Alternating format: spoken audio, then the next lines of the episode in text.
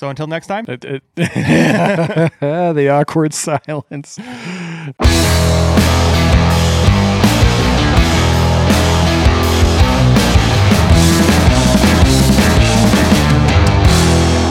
Hey, everybody, welcome back to the Side by Side Guys Off Road Podcast. I am Big Z, I am Ian with Full Throttle Battery. and this is episode 13 of the Off Road Podcast coming from you. Coming. wow, I just You'll really butchered that one up. Oh, you'll get there. You you can tell it's uh the stay in place order is uh, starting to wear on us. Are getting a little loopy with our words. Yeah. How you guys doing over there and uh, out in the farmlands? Staying busy, staying busy. Work wise, it's been, I would say it's probably been busier uh, the last five working days than it's been in the last probably prior 10. So we'll take it for sure. Yeah, there's a lot of work to be done for those that are, have the ability to get it done. There's a lot to pick up. So Yeah, I haven't been uh, prior to um, last Friday. I hadn't been on the road to actually do dedicated uh, work related type stuff in quite a while, but that's changed in the last few days. So it's good. It's good. I had to remember how to drive again, but uh, and, and it's just it's just like my side by side. Just throw it and drive and hit the gas and skinny pedal. hope for the best. Right. For sure. So, um, yeah, excited to be back here with you, uh, discussing industry and information and news and uh, talking recent events. Uh, something that's uh, we covered last episode was a Speed UTV launch. Well, I guess that's not technically a launch. It was just the uh, details starting to trickle out of Robby Gordon uh, during his weekly uh, briefings. And He's uh, doing a good job of keeping people excited. He's uh I mean they they obviously understand that, you know, if you're not pushing out content and information, you're to you're to die of old age in the news cycle. So um awesome to see them kicking in the butt to uh, get more information in, in front of people and and keep us excited to see something, you know, the whole uh, nomenclature of uh, of changing the game, something that we we get annoyed by, but they have the most potential to do so. So um, they came out this last week with some information about the transmission, which we were uh, hoping to get. Uh, and uh, one of the most interesting parts of that is that they're going to come out with a three-speed transmission. So uh, you're going to get your normal park, reverse, neutral, low, and high, but they're also going to include a third option for cruise, which um, Gordon kind of explained as a going wide open for long amou- amounts of time, where you're not doing a lot of up and down cycling on the clutch. Um, so he hasn't really given us much more information other than that, but uh, the idea being that you have a third gear to do high RPM for extended amounts of time. So, what are your thoughts on that? I think it's interesting. I think that um, it'd be more interesting if there was, um, instead of a cruise mode, that there was a kind of in between, like a mid gear that was more uh, focused on fast starts and stopping, where you're you're jumping large ranges really quick, versus having just a general low and high gear. Right. Uh, Right. I mean, I mean, technically, high is cruise for most people. So I would like to see. I would have liked to have seen something that was more geared towards uh, abrupt stopping and starting, where the gearing's a little bit more of a ramp up uh, in a steep sense versus you know that linear sense. Yeah, you know, I I just think it's just still so hypothetical. The information's released. You know, I'm still I'm still maintaining like an eight in overall excitement about the car, but it is one of those things. The details, the particulars, we just want to get hands on at this point. We Yeah. want to get something in front of our face, get something to watch. You know, get an idea what we what, uh, especially from a consumer level, at what people can get their hands on. They also announced that they're going to have two shifting levers. So, not just your park, neutral, and drive. You're going to have a second one for two wheel drive, four wheel drive, and then locked differentials, um, which with their uh, their gearing, they're going to have dogged gears. And uh, theoretically, they're going to allow you to shift on the fly as well. So, um, if if they can, they've been a little bit sketchy on if they're actually going to make that happen or not. But if they do make that happen, having a shift on the fly into four wheel and into a locked diff would be a huge win for anyone doing rock crawling or racing uh, in the desert. Right. No, I would agree with that. No question about it. Um, the other part of that is you're doing a physical linkage versus an electronic switch, which means that you're not going to be limited to like the five mile an hour thing um, that you would see on normal um, Polarises or Can Ams. So uh, not relying on electronics to shift you into a into an all-wheel drive mode and going to a, a physical four uh, wheel drive is, is going to be a huge win. Uh, something they've also said is that they're going to have a larger input shaft with larger bearing, uh, which if you're going to actually be getting 300 plus horsepower out of this thing. That's going to be needed, right? They're going to also have wider drive gears. So if you look at the actual drive shaft inside the transmission, uh, the face of the drive gears uh, translating the power from um, the crank to the to the actual gearbox is going to be two two two and a half times the face size on the gearing. So you're you're going to have a lot more surface to translate the power down to to the wheels, which will be great. So you, I, I wasn't able to watch the presser. You were, uh, correct me if I'm wrong. You got to see it, right? The the Robby Gordon transmission. Yeah, the the uh, basically he did like a webinar or yep, something yep. like that on from Facebook. From his garage. Yep. Yeah, how much of that came out uh, by way of questionnaires from people that were watching, and how much of it was uh, part of the presentation? Yeah, so he always starts with Q and A from the previous week, um, and there were some good questions that came up about um, the axles and the CV joints, uh, things like that, uh, and the front diff. Uh, the the actual gearbox uh, was all brought by him, but he didn't really go into like a large amount of detail on, like I said, the cruise mode or uh, if the um, the shift on the fly was actually going to come to market. He was very um, shied shied away from actual details on that. But um, but yeah, he was he had actual parts on his counter for the the drive the drive line and the and the CV joints and and all that kind of stuff. So he was prepared to to show that stuff off, but it wasn't his stuff. It was the competitor stuff. Um, the only thing that he showed physically that was his was the CV, um, the the bearing carrier inside the the CV housing, uh, which is uh, what is kind of interesting. What they're doing is that the the bearing carriage is actually traveling through the cup versus staying static and the movement in the axle uh, will be moving on the on the bearing instead of on the splines of the axle. So most guys that break their axles off at the splines are doing it because the, there's too much torque on the narrowest part of that of that cup, which is the splines.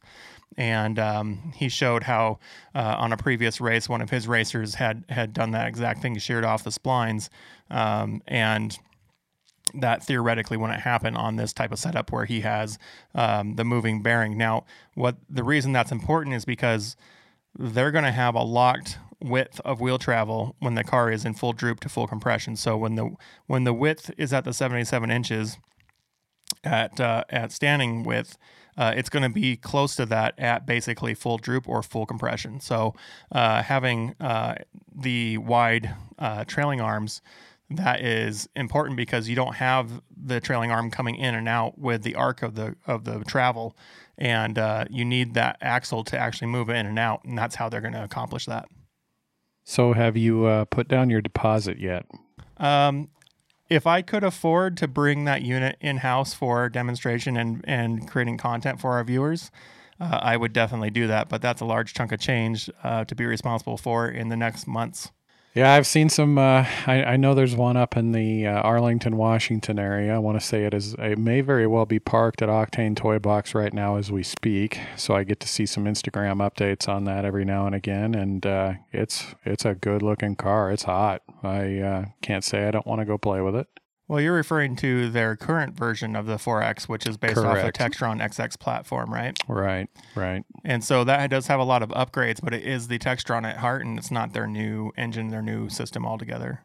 Oh, gotcha, gotcha. Yeah, that took they just recently took delivery out of it, if I remember correctly. I want to say it's probably within the last two to three months, somewhere in there. So it hasn't been on site very long. So yeah, those are cool cars. They're they're pro charged and um, have a lot of power and a lot of torque um, at the ready. So it'd be fun to to take one out for a spin for sure. I'll see how uh, see how good of a salesman I am to see if we can get behind the wheel of one once once all these restrictions are off. I dig it.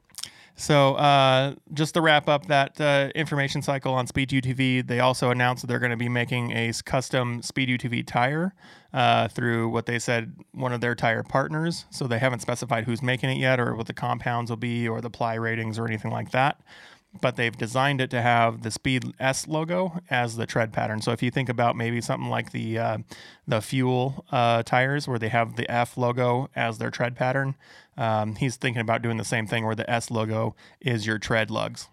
Gotcha. So uh, to move on, we also uh, I, I in the news cycle um, I saw that the uh, Mahindra Roxor side by side truck thing um, has uh, finally changed away from the Jeep grill uh, to avoid the lawsuits and have gone to a new custom grill. Um, but uh, I saw that and it made me think about how um, everybody was kind of concerned about them coming into the UTV market and trying to, you know, muddy up the waters, so to speak. But I think it's kind of fair to say that um, I can officially call them not a side by side or not a UTV. They are a small form truck. Yeah, I, I would agree with that. In terms of their overall impact, though, uh, I'm going to be in the next few months introducing you to some people that work for a company up in Spokane, Washington that uh, do a lot of off road support, do a lot of support for the UTV industry. And I want to say that if their metrics are still accurate, it's something to the tune of about 70% of their overall uh, volume related to off road components is for the Mahindra. It's it's very very popular car. Yeah, I would definitely love to see some numbers from a manufacturer that has insight into the volume um, of unit sales and unit usage. Uh, but I still wouldn't consider them a part of the UTV market. I mean, no, they, I wouldn't either. I I may I may have some leniency to say that they're part of the um, utility vehicle market if you're using it on the farm and stuff. But I still would lump it into the small form factor truck, kind of like a small Toyota or a, something like that. Yeah, to the best of my knowledge, or at least uh, when I saw Eyes On, which is about a year ago, I actually got to drive one. I don't even think they were street legal at the time. I somebody will tell me I'm wrong there, but I, I, I could have swore they weren't. Yeah, they're not street legal from the factory uh, for any jurisdiction, I don't think. Um, but they do have, you know, just like any other UTV, uh, a series of steps that you can go through to get them certified for the road. Um, and I've seen them certified in places where they drive them on the freeway too. So um, yeah, I've seen some people employ some tricks in order to get stuff street legal. Uh, the most recent one was a, a, Suzuki Samurai that was mounted on a Turbo S frame, and because the Samurai retained its VIN, uh, yep. they were driving it legally on the street. So the X3 is going to get a Ford Ranger body. So, well, I think maybe we should get you one of those, uh, one of those fiberglass um, Pro Runner kit. Yeah, yeah, one of those little mini truck kits. That'd be super sick. Know, let's give it a couple of years. Let's pay all the bills, and then uh, let's get crazy. yeah, let's let's let's let you settle into the machine and get a little bored, so we can upgrade it to something fancy. Uh, that's right. Um, so anyways i just it was something that was in the back of my head. I was just thinking how there was a big uproar about these coming to market a couple years ago and since then no one really has talked about them since. And i think they're uh, only getting popular in the um, the farms and the uh, like the lake house type scenarios where you just drive into the to the local grill or bar or whatever and, and then back to the house yeah, their off road capability might be there in some aspects, but not for the type of riding that we're doing. You know, I, I mean, even hearing the word Mahindra makes my back hurt from a little test drive I took out in Virginia. Have you ever seen one on the dunes? Never.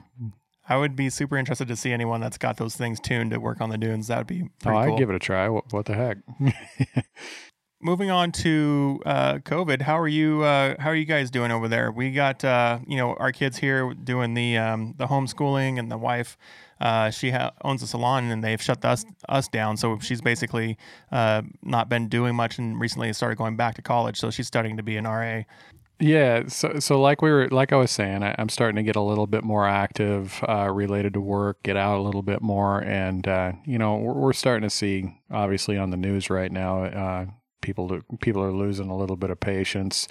Um, as far as how we're doing, we're still doing good, still doing healthy, uh, still healthy. But I can tell you, uh, I have parts showing up for this Can Am on the daily if it isn't for can if it isn't a direct part that's going onto my car, it's some sort of support part for our endeavors like camping, um, wenching. I've gotten uh, all kinds of goodies that have shown up. So uh, I, I did talk to the the cage builder yesterday. Got to do some sizing, and that thing should be back in uh, the side by side guy's possession in about two weeks. At which point we're going to go crazy on my 500 acres and uh, rock. I might have to rein you in a little bit to keep you safe. Well, we're gonna, uh, yeah, yeah, we're gonna. um, we're, we're going to let that thing kind of cut its own tracks and stuff. I, I've been uh, probably might wind up renting a tractor with a skid or something like that to to drag behind, maybe even a heavy disc or something. And um, I've got kind of the first I would say probably quarter mile to three quarters of a mile in my head about how I want to do it. But the ultimate goal is to actually have a very speed centric track, not an obstacle track, because as you know, you've ridden out here, there's plenty of obstacles and we can go right. do that anytime we want. But from a speed standpoint, I want I want three and a half miles, and that's totally doable out here. So uh, we're going to get busy for sure. yeah, I think there's definitely a possibility with that chunk of land that you, we've talked about, um, doing something where there's uh, maybe some speed loops and then some alternate yeah. legs that maybe are a little bit more complicated. Yeah, yeah. It'd be cool to get yeah, the, the uh, drone out there and do some aerial stuff and then and plot it all out. You know, you want to get you want to get super weird, man. Let's uh, let's get our overland kit set up on our cars and stuff and just go out into my back 40 and camp it out and make sure that we have everything that we need and everybody's comfortable. I, I, mean, the heck with it. You know, when the kids tell me they want to go camping, you know, the default response from a parent is, uh, well, go get the tent and go in the backyard and satisfy your itch. Uh, I think that's the equivalent I've, of the of the grown up. Uh, I want to get out and, and ride. You know, I've camped all over the Pacific Northwest off of a UTV, and I, I got to say, probably camping off of my on my, our farm is probably as dangerous or more dangerous than anywhere I've can. I mean, I've got I've got cougar on trail cam out here, and uh, there's I mean, coyotes aren't a threat or anything like that, unless you're from California and you believe that.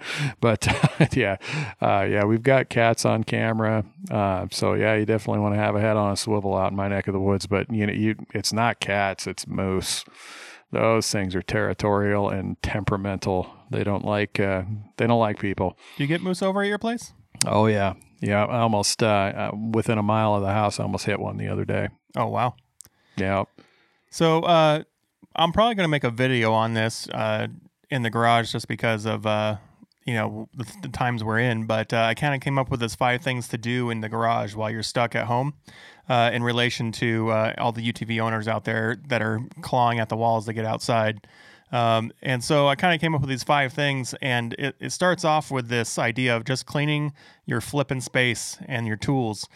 Uh, how many times have we always said that I'll get I'll get to the garage and I'll clean it later, I'll organize later? Like this is the perfect time to get your tools in order, get things cleaned up, and make your life easier by uh, by visiting those things that you've put off for so long.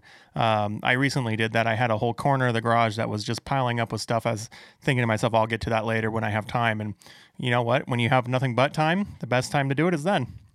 Right. And it's funny that you wrote that in because you actually wrote that in as one of the last pieces.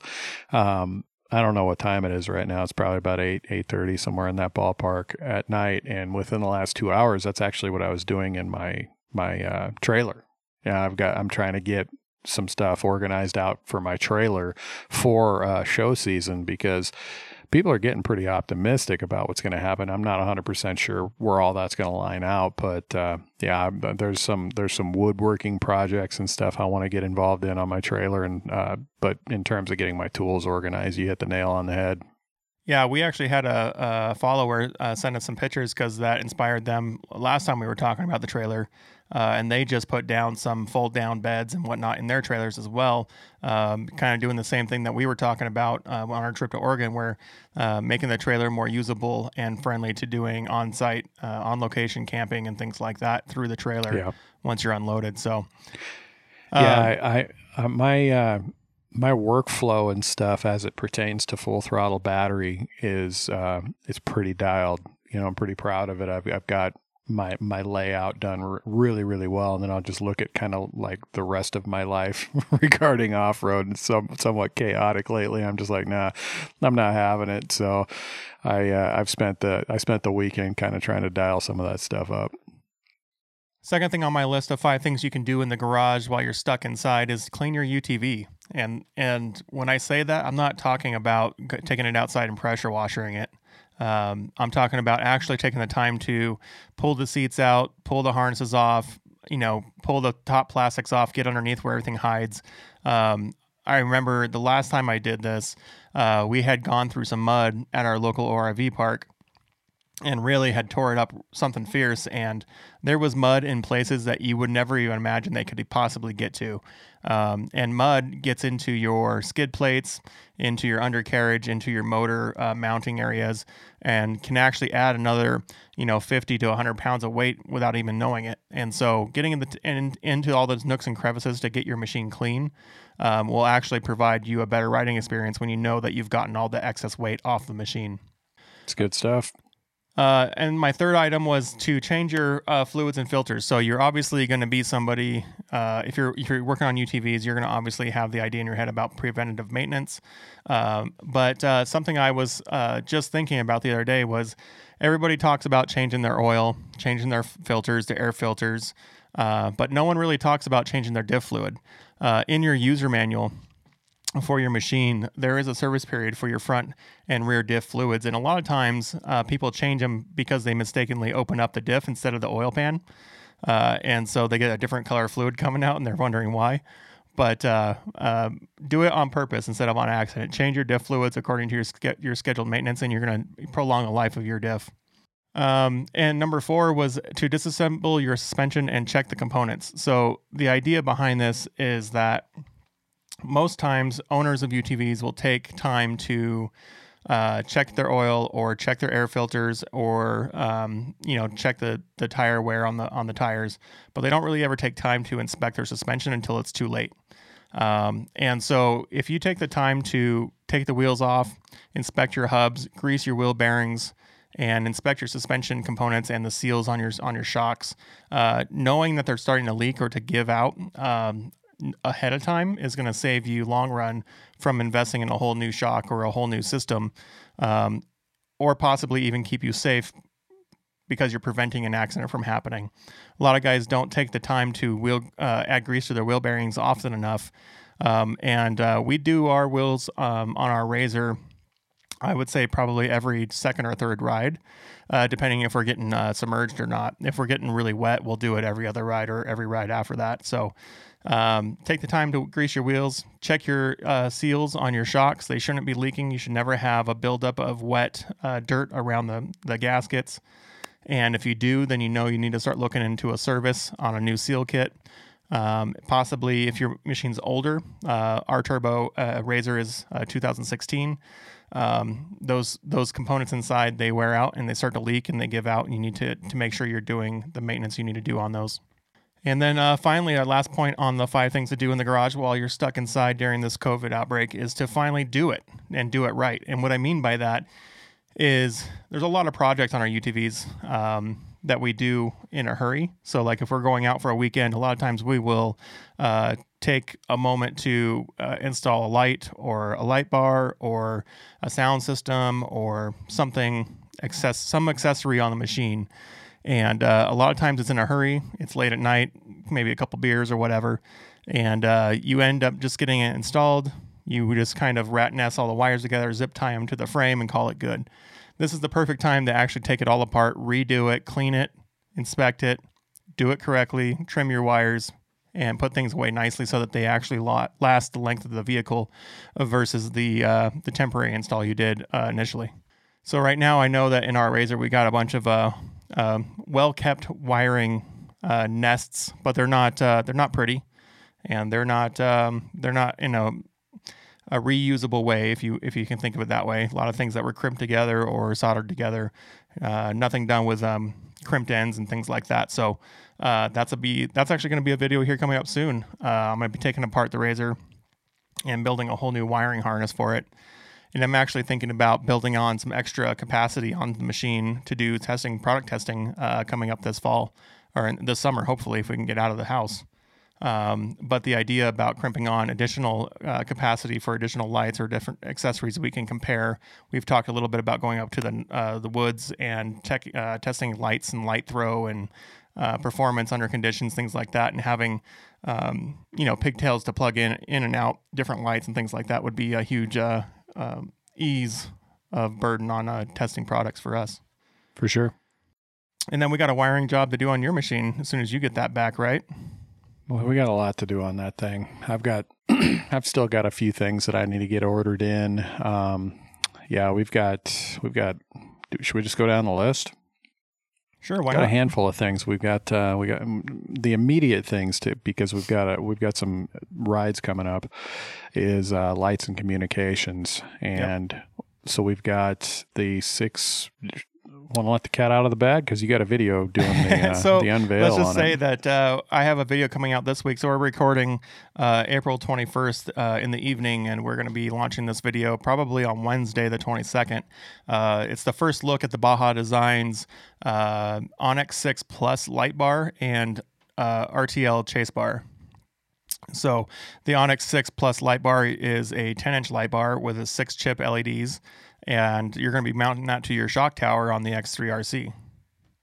You know, one of the the cool things that I going through the specifications about that light that really kind of intrigued me was I experienced on my YXZ, I experienced some flicker, uh, some light flicker, and it was because my stator couldn't power that that light bar enough, and they've remedied that on this particular model. So I'm really looking forward to that. But, you know, as it pertains to this light setup, there's a couple of products that are on back order that'll show up probably in the next month or two, somewhere in that ballpark. But I went to a gentleman by the name of Chris Johnson, and Chris Johnson is the um, he's an engineer, one one of the top engineers at Baja Designs. And I just told him, I said, okay, so this is what the this is what the X3 is working with from a power standpoint. This is what I'm upgrading from a power standpoint. I want the definitive X3 kit based on uh, power consumption and how much light it can generate. And I told him, I go, I think this is it. Like I think that the uh, basically I was just asking him like tell tell me if I'm wrong here, and he made a couple of suggestions, and I think we have it. And this is it's going to look a little different than most car, most cars because I'm not running a light bar up top. Everything's below the eye level, and that's that was done purposely. So uh, so we're running that six plus and you currently at least i still i hope you do you still have my s1 kit on my uh, uh, basically we're replacing the headlight kit with the s1 kit we're doing uh, two lp4s on the front and the more i think about it because they're coming in amber i might actually bring them in clear I don't know. I mean, the opportunity where I would need an amber lens is pretty far and few, uh, few and far between. It's, uh, I mean, Are you saying you're, you're going to lead the pack instead of follow the pack, Ian? Well, we that's usually how it is. I mean, so but nonetheless, uh, I, I'm really confident in what they built uh, f- for this for this particular car, and I'm really looking forward to putting it on the machine. No doubt about it. Yeah. So the the LP4s are back ordered, I think is what you said, and, and the S1 Yeah. kit is here. I'm going to do a video on that kit as well. Um, and then I can, eventually, I can tell you one thing that I'm really kicking around right now, though, is on the on the YXZ, I had something at the pod level, and what they were is they were those Sector Seven lights, and those things were fantastic. those are It's amazing a lights. Oh, it's a phenomenal mirror. The best mirror I've ever seen in UTV is on that Sector 7 light. Yep. And it just so happens to have a great flood pattern as well. Yep. And I I'm trying to figure something out in that regard because obviously I have to have mirrors in order to qualify for being street legal, but I also am thinking about potentially putting some light out there. So I'm thinking to myself, do I just do I just do another mirror and put like another LP4 up on that pillar or not? So I'm just kind of kicking around a few things, but we we, we got to see what this is going to put out first. Yeah, the you're going to have a complete S1 replacement kit plus the LP4s plus the Onyx 6 Plus. You're going to have that Onyx 6 Plus does not over 9,000 lumen on low and over 12,000 lumen on high. Uh, that's so I know people who run it. It is. I know people who run it, and uh, one of one of the guys that runs it is a buddy of mine that owns an off-road safety component company, and he has a 64 inch X3. So I hit him up and I was asking him like, how how does that thing functions for you? And all he sent back was an emoji of uh, Ron Swanson from Parks and Rec doing this goofy dance. So I assume that's really good. Yeah. But yeah, I'm really looking forward to getting that on there. And we're going to do, you know, we're going to throw the drone up probably about uh, 400 feet, 350, 400 feet, and we'll throw the stock headlights out on a very, very dark night out behind my farm. I've got this spot where you can stretch out about a mile.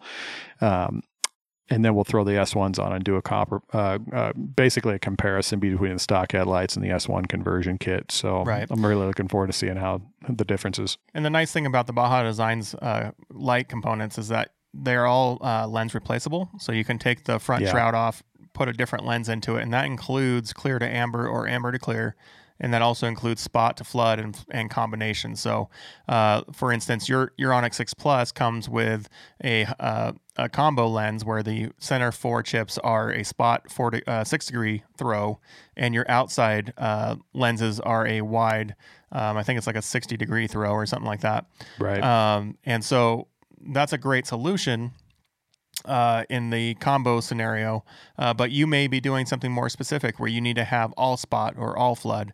And um, and so that's one thing that's nice about that. You can actually keep a kit of lenses in the garage and uh, change them out per the application or wherever you're riding. So if you're doing a lot of trail where you're doing a lot of uh, switchbacks and things where you you don't really benefit from a spot per se, um, you could put the combo or a flood lens on there and get more of a scene light uh, where you can see all the trees and possible animals that might be jumping out, things like that.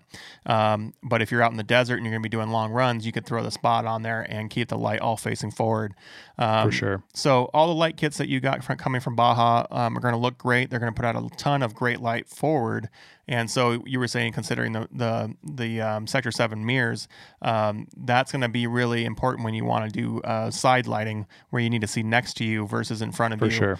And um, so, if anyone out there is considering light upgrades, things like that, uh, there's really no better solution for the side lighting um, unless you've got a cage where you can put pods all the way around your machine.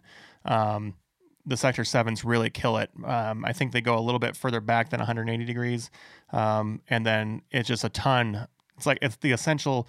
It's essentially four like rigid uh, DR D2s or something like that, all pointing to the side. It's just a ton of light. Yeah, I there's we could dedicate an episode to those lights. I mean, I'm telling you, on my YXZ, I was hitting tree branches at 70 miles an hour, and they didn't. They showed nowhere. They were they were so unbelievably tough. Yeah. Within the last three to four working days, I've had a conversation with uh, the owner of the company. He's a gentleman by the name of Lynn, really good guy. Yep. As a matter of fact, Lynn and I went and saw Mount Rushmore together when we were down in Sturgis for this off-road show. But uh, uh, I sent him a message asking him if it would be possible if I could get them in a custom color. So we we are kind of kicking it around a little bit. They they might wind up on the car. I I could, but I can tell you, there's just they check off so many boxes. They're so tough. They're so durable. They're they're heavy. They're beefy. I mean, if they hit a tree, that tree is going to bleed. Basically, Yeah, and they have the best convex viewing surface in the industry. I don't, I don't think there's a mirror out there that competes with them in the viewable surface. None that I've seen. Yeah. None that I've seen. I, I've just they they're, they're so impressive. Like like I said, uh, when I got mine, it was at SEMA last year, and he put them on my car before I even showed up to the event, and he gives me a phone call and he was like, "Hey, is there anything else that uh, that you want?" And I basically told him, "I'm just like, why don't you just throw some brochures? Maybe throw like 50 to 100 brochures or something like that on the passenger seat of the car," and the mirrors got just as much attention as the car did. For sure. I'm not even kidding. Yeah, they're they're they're fantastic. Yeah, definitely a great product, and they have a lot of great other products for dirt bikes, and and now they're adding more accessories for the UTV market as well. Uh, so if Let's you haven't, put- let's just put it this way. I've spent time on their website to make sure that I know everything that he offers, everything that he builds, and figuring out like if it's something that I have a need for on my car, that's where I'm calling because. I mean, you know what you're getting. You have you have his fire extinguisher mount on your rig, and, and it's just it's flawless. There there honestly is very few products that compete at that level, and uh, Yeah, they're they're leading the way in in that product segment. Then then we got uh, you got my other toy sitting on your uh, sitting on your bench. You know the the radio Oh, kit so that I've been we- we, tr- trying uh, to inspire you to put into your car. yeah, so we're looking at the future uh, when and, and the need for comms between the cars and, and people out filming and things like that. So uh, obviously, the go-to choice is Rugged Radios, uh, a leader in the industry, side-by-side industry for communications. Um, and so you've you've put a full 60 watt kit uh, on order for your car, uh, and that includes a, a dash mount and all that. But we have that unit here in the shop to do a first look video uh, and walk around as well. So uh, we're gonna take a look at that, and then as soon as we get your car in, we're gonna install that. And we're looking to do the same on the on our turbo uh, RZR, and so we're gonna have a good solid communications platform that we can also expand to the individuals with the handhelds.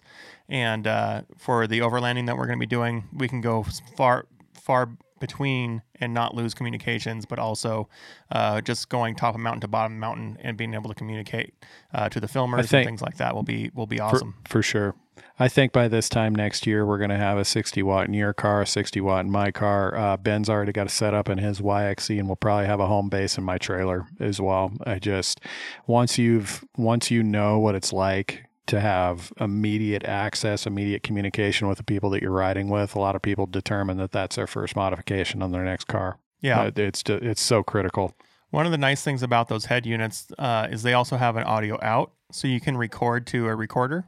Uh, so Yeah. you can throw some sort of recording device into the into the glove box or whatever, and you can record your conversations back and forth, which is a really cool concept. Uh, if you're you know somebody that likes to make little vlog videos and things like that of your rides, um, that's Yeah. a great option for you to do. You can pick up a digital recorder on Amazon for fairly cheap.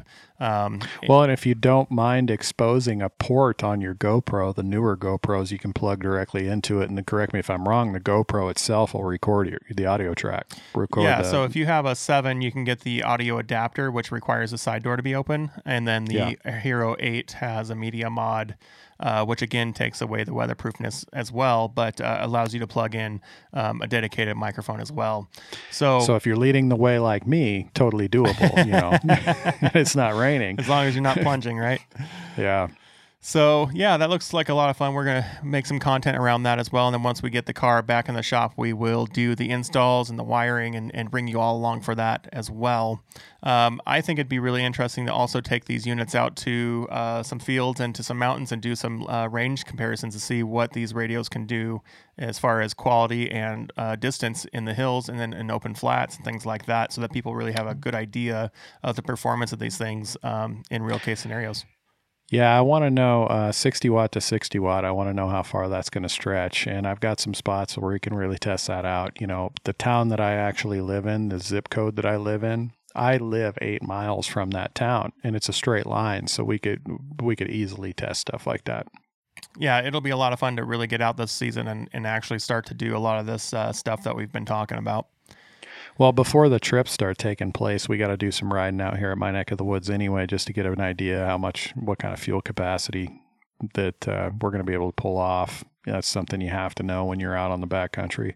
Yeah, especially when you start doing modifications to the machines, including you know uh, adding components, changes to, to the cages, things like that, where you're changing the weight distribution of the car, along with uh, you know just the additional weight of components that you're taking for your trip. So if you're taking food, um, shelter, things like that on the car, it all it all changes, and, and including ECU mapping, things like the Evo Stage uh, Three that you've got Right. on yours. So um, all those things come into play and they change the the the total spectrum of range that you get out of your vehicle. So uh, we're gonna. Well, and the other thing, that.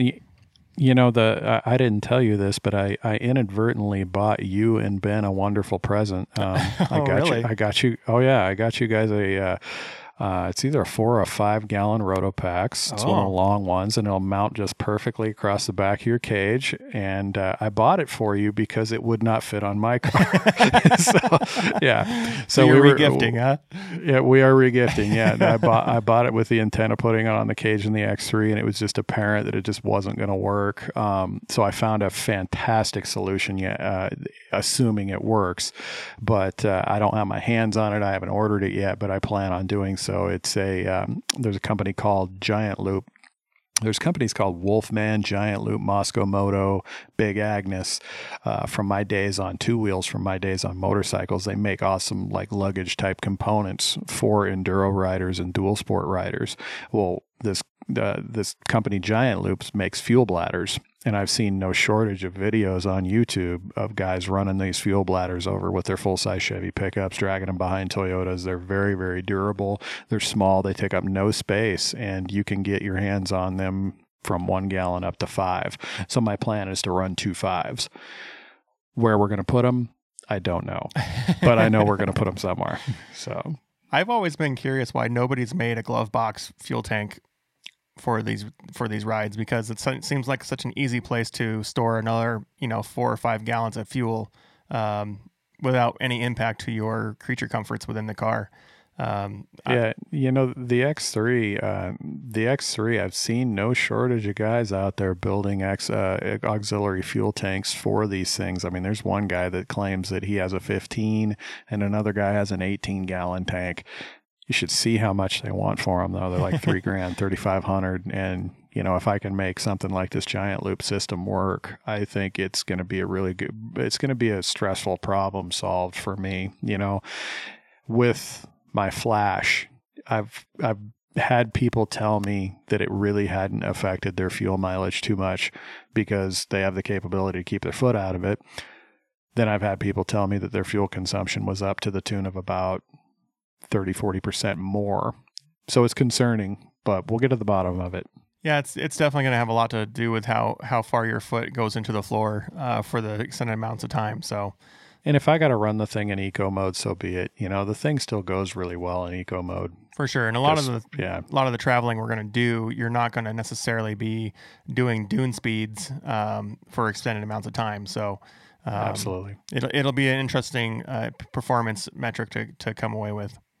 Oh, do you want to hear about the other goodies that just showed up recently? More, geez, Santa Claus, what do you got going on oh, over there? What, what don't I have showing up? I, I had uh, I had a My Medic kit show up, which I dug I dove into that. Nice. It is fan, it, dude. It is fantastic. I mean, the the only thing the only thing that I thought that was missing from I mean, honestly, there really wasn't anything missing from that kit that I could think, like a like a pressure syringe. You know, I, am not I'm not first aid certified or anything like that, but a lot of people employ like a syringe with a uh, a certain gauge tip mm-hmm. that'll apply so that you can basically take fresh water and clean out a wound in the event that somebody had an injury. But I went right. through that med kit and it had everything, and uh, uh, so I've got that my medic kit. I got to tell you, dude, I've never been more excited about just a freaking winch mount. Like I like my I got my uh, oh you got the factor, factor uh, 55 link in there, didn't you? S- say it again, only a little bit slower. little, oh, yeah, I, oh, I tell I'm you so what, as far that. as knocking it out of the park, Factor 55 is probably so far seated into my heart for just how Dude, awesome how do you make, a, make. How do you make a hook sexy? They managed to do it, it blue. yeah, yeah, yeah.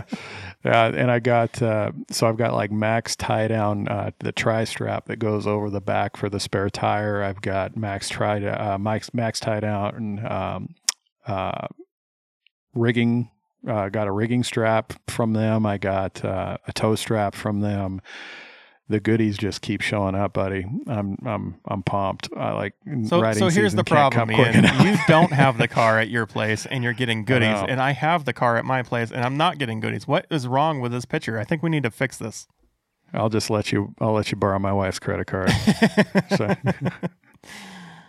you, you know, you and I, I, I honestly think we got to tear apart this uh, this My Medic kit we could probably do a five minute video on it. Let's tear apart that My Medic kit. Like I said, the only thing that I thought that it was missing was that, and uh, it has like one Israeli strap, Israeli bandage. So I wound up buying like a three more. But outside of that, man, I mean, it was 99 bucks, which I mean, some people might think that's a lot, but when we tear this thing apart and show it to you, it is legit. I, I am really excited to show it to you. It's it, it, they they really nailed it. What kind of case does that come in?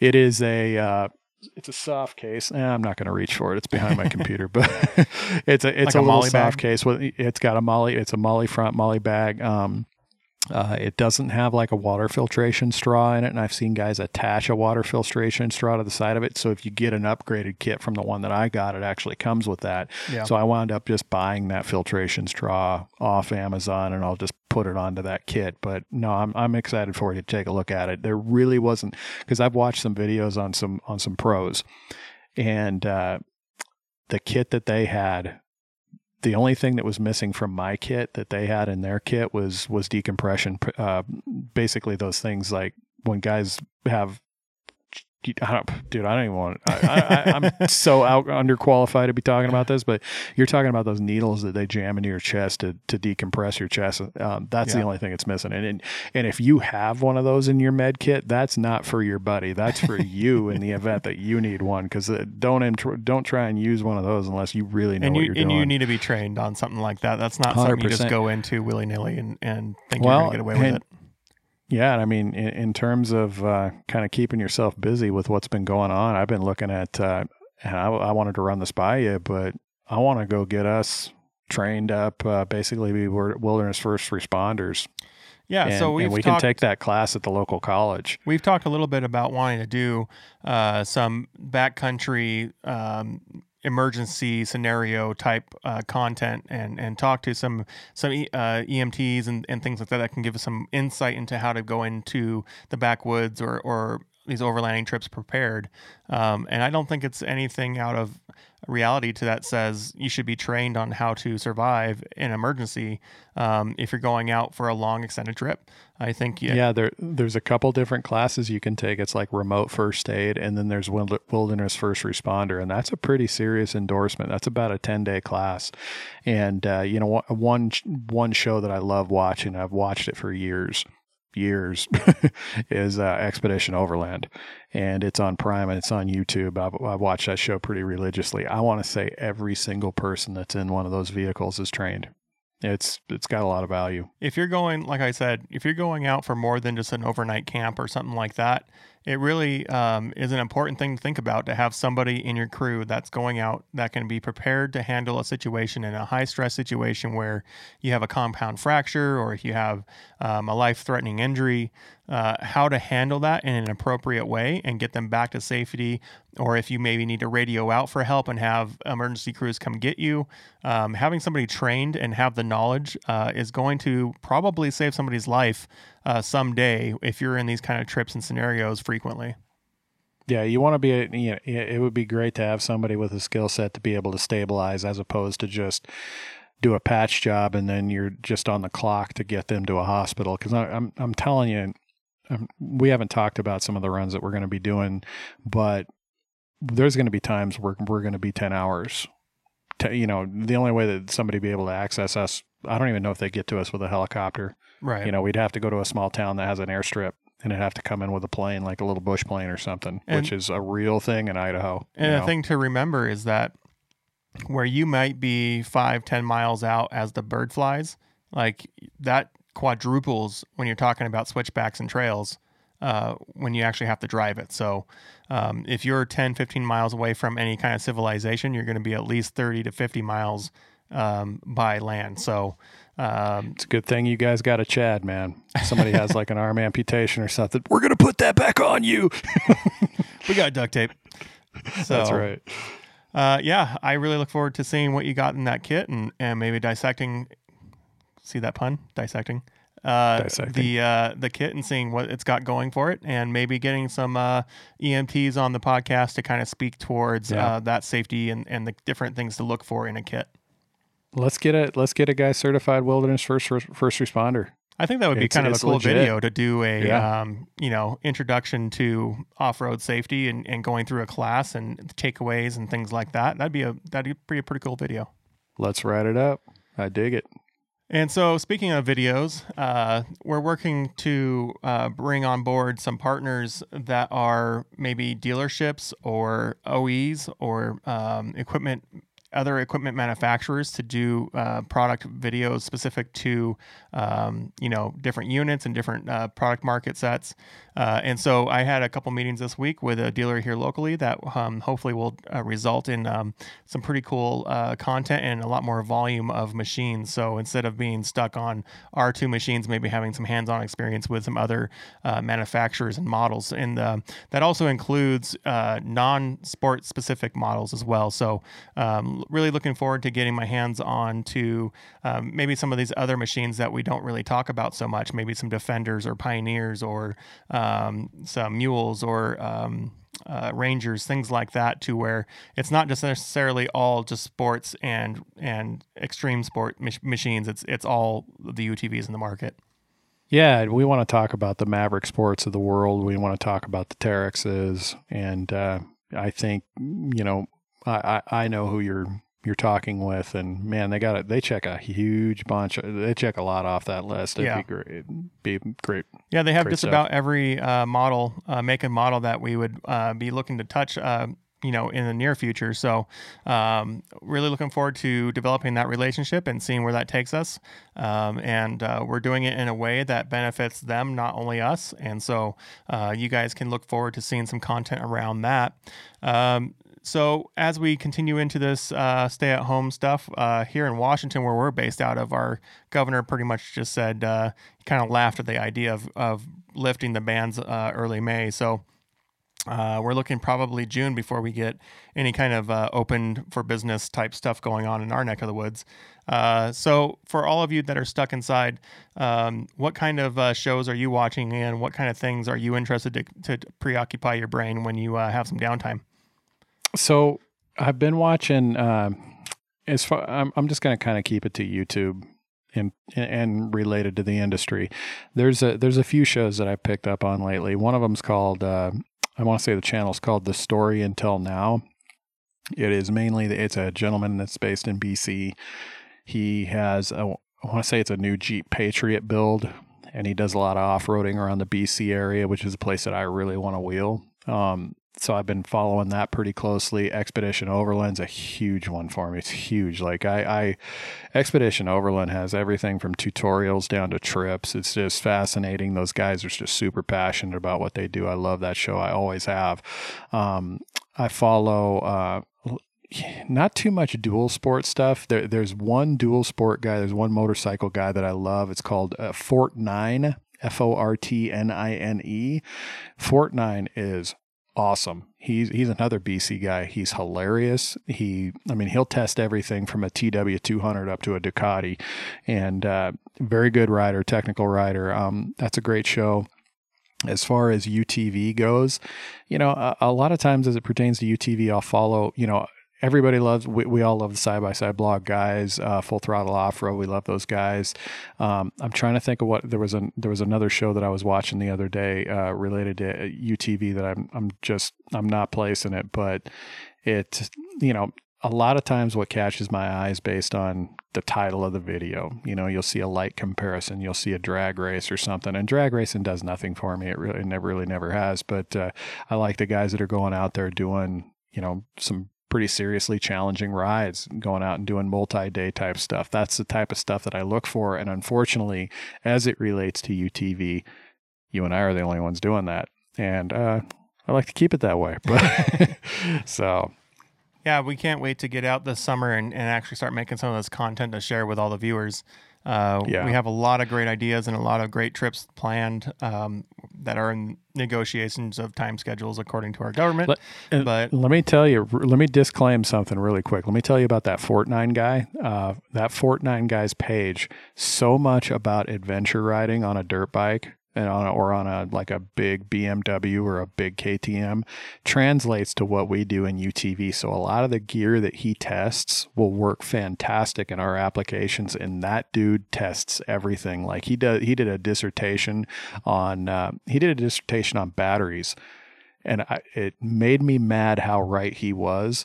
You know, he used pieces of crap as, the basis for his test, but the actual uh, chemistry, the dissection, and how he described it was really spot on. He does DOT helmet tests and stuff like that, where he beats stuff up. Uh, he's basically the us of dual sport. Right. so yeah, it- so I mean, like if you were wondering, kind of uh, like a coat or something that you wanted to try that that might be good for going on the outdoors and stuff. There's a lot of sources out there for you know, but you definitely kind of want to keep it to the power sport market for the guys that are using these type of things for similar applications. Yeah, so uh, my boys, uh, I try to watch some TV with them to give them some uh, time with me in a relaxed setting, and uh, they've just discovered um, America Truck. Uh, what's it called? Truck Night in America uh, on History with um, the with the uh, I love it. uh, the recently deceased Pistol Pete. and it got me really kind of connected back to that whole race scene. And so uh, it was interesting because they have um, on the first season, I don't know about the second season, we haven't gotten to it yet. Uh, they had some YXZs they used for their get around vehicles, so it's kind of fun to see Oh, yeah. them uh, hammer around on those things. Um, and then, Did you see the episode with the gal who sent the uh, the scout to the moon? yep, yep. Yeah, she she's from Bonners Ferry. I know her. She's a she's awesome. yeah, Her I know a lot of those guys are from Yeah, up here in the Northwest. So Yeah, she there. There's this uh, there's this big mud bog event that uh, hopefully still goes on this year. That's up in Moyie Springs. Yeah. nor- uh, yeah, and she I think she's one of the people that put it put it on. Speaking of mud, I'm not to interrupt you, but didn't we get a message saying, "Hey, we want you guys to talk a little bit more mud, a little bit more"? Uh, yeah, I was just thinking about that. Yeah. Uh, so we've been asking for user feedback on the show and for the content that we're making, and we get a lot of feedback saying, um, you know, that we're we're West Coasties and that we don't do a whole lot of East Coast. All we talk about sand dunes.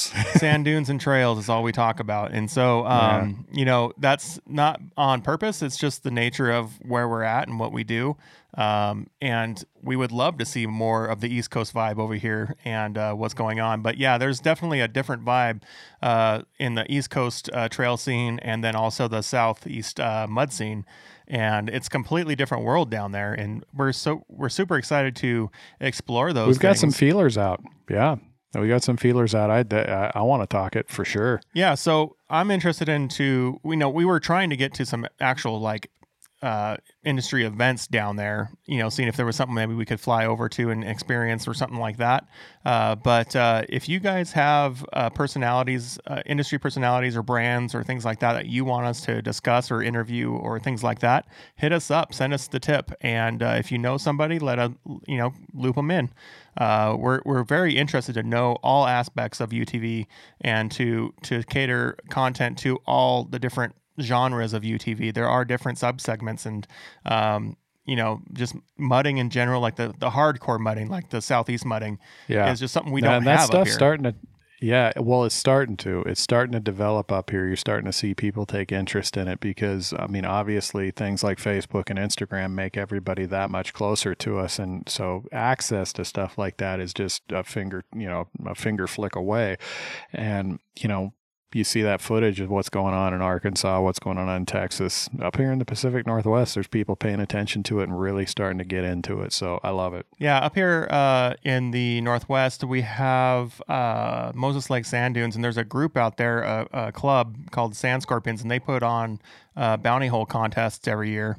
Um, I'm not sure exactly when they're planning their small tire bounty hole, which includes UTVs, uh, for this year. But uh, if they can pull it off without us getting uh, locked down, uh, we're definitely going to be there to cover it.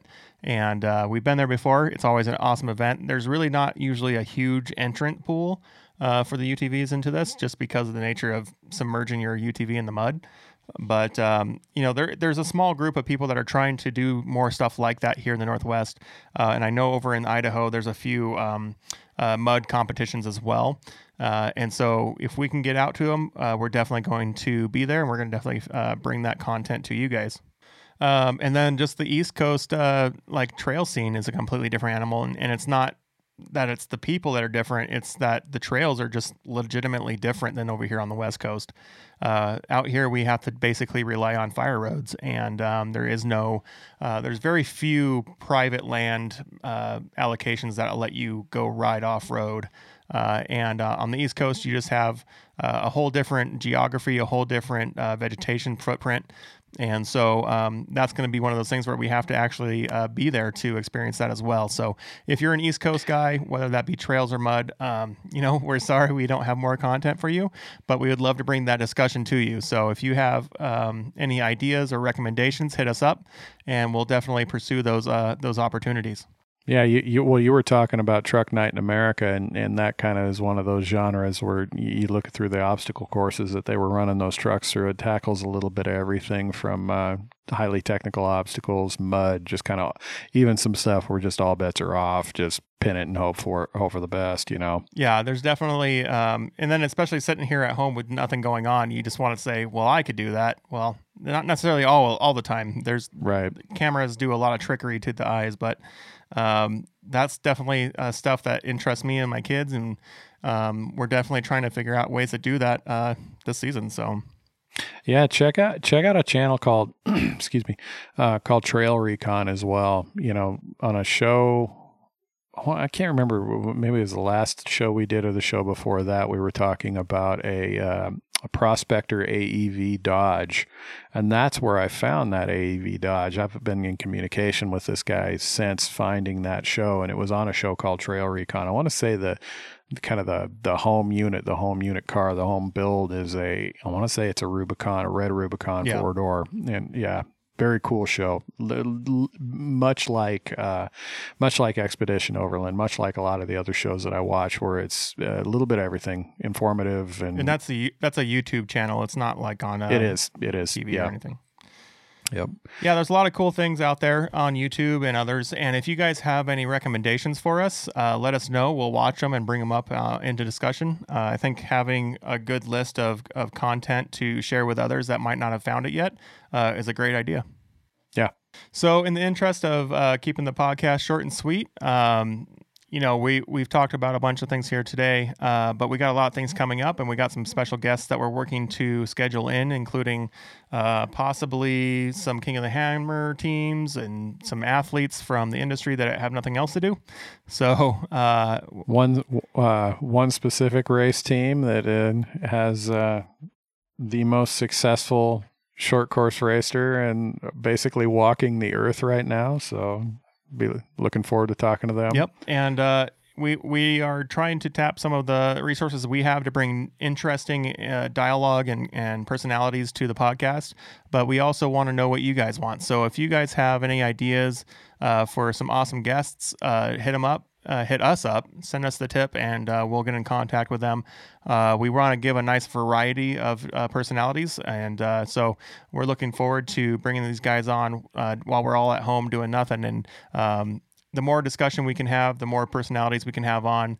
I think the community will, de- at large, really enjoy that. But if you guys have any specific requests, definitely hit us up and let us know what you want to see. Yeah, we want to talk some off road, man. All over the place, racing, guys that are just out there free riding. Um, yeah, Yeah, and then also let us know what kind of content you want to see outside of the podcast. So if you're looking for product reviews, let us know. If you're looking for just pure entertainment, let us know. If you like the vloggy stuff, let us know. Um, we want to make sure we're focusing our efforts in the right area that most entertains and most engages you guys in the community. So looking forward to making more videos. And yeah. uh, I got to believe that the the vlogging thing, we probably would have had a few more steps on it had it not been for this global pandemic garbage. But yeah, Rona's really cramped our style as far as the vlog goes. It so is. um, we definitely will be putting out more vlogs uh, as we have the ability to generate content for that. Uh, but when you're not traveling, it's it's hard to do that in a in a consistent way. So uh, we're working on it. sure. I got one about halfway there. So uh, look forward to that coming out at some point in the near future. Um, but uh, Ian, anything else?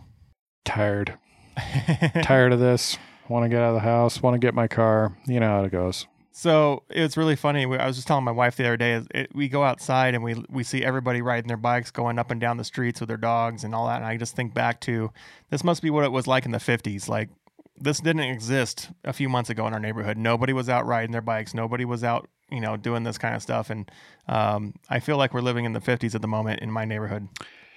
Yeah, I uh, when you when you come out to my house, there's a couple different ways you can do it, and on this one particular one, there's it's a little bit more densely populated, and I can't look at my phone and drive like I normally do because there's so many people out on bikes. It's just so irritating. These people are just so inconsiderate. So, But somehow the city uh, made it so there's more speed bumps. yeah, just see all these bikes out. I'm like, dude, I'm trying to Facebook. Disclaimer: We're not endorsing the running over of pedestrians or other animals. Please t- be kind and uh, courteous, and be attentive. Not on your phone. We do this in humor. So, uh, look forward to our next episode. Uh, maybe if everything goes right, we can have some guests on. Uh, but uh, this has been episode 13, recorded on April 21st, and we're excited to be back for episode 14. So, until next time. It the awkward silence. Yeah. So, until next time. Yeah, tell Ah. you'll get there. So until next time, everybody. Peace.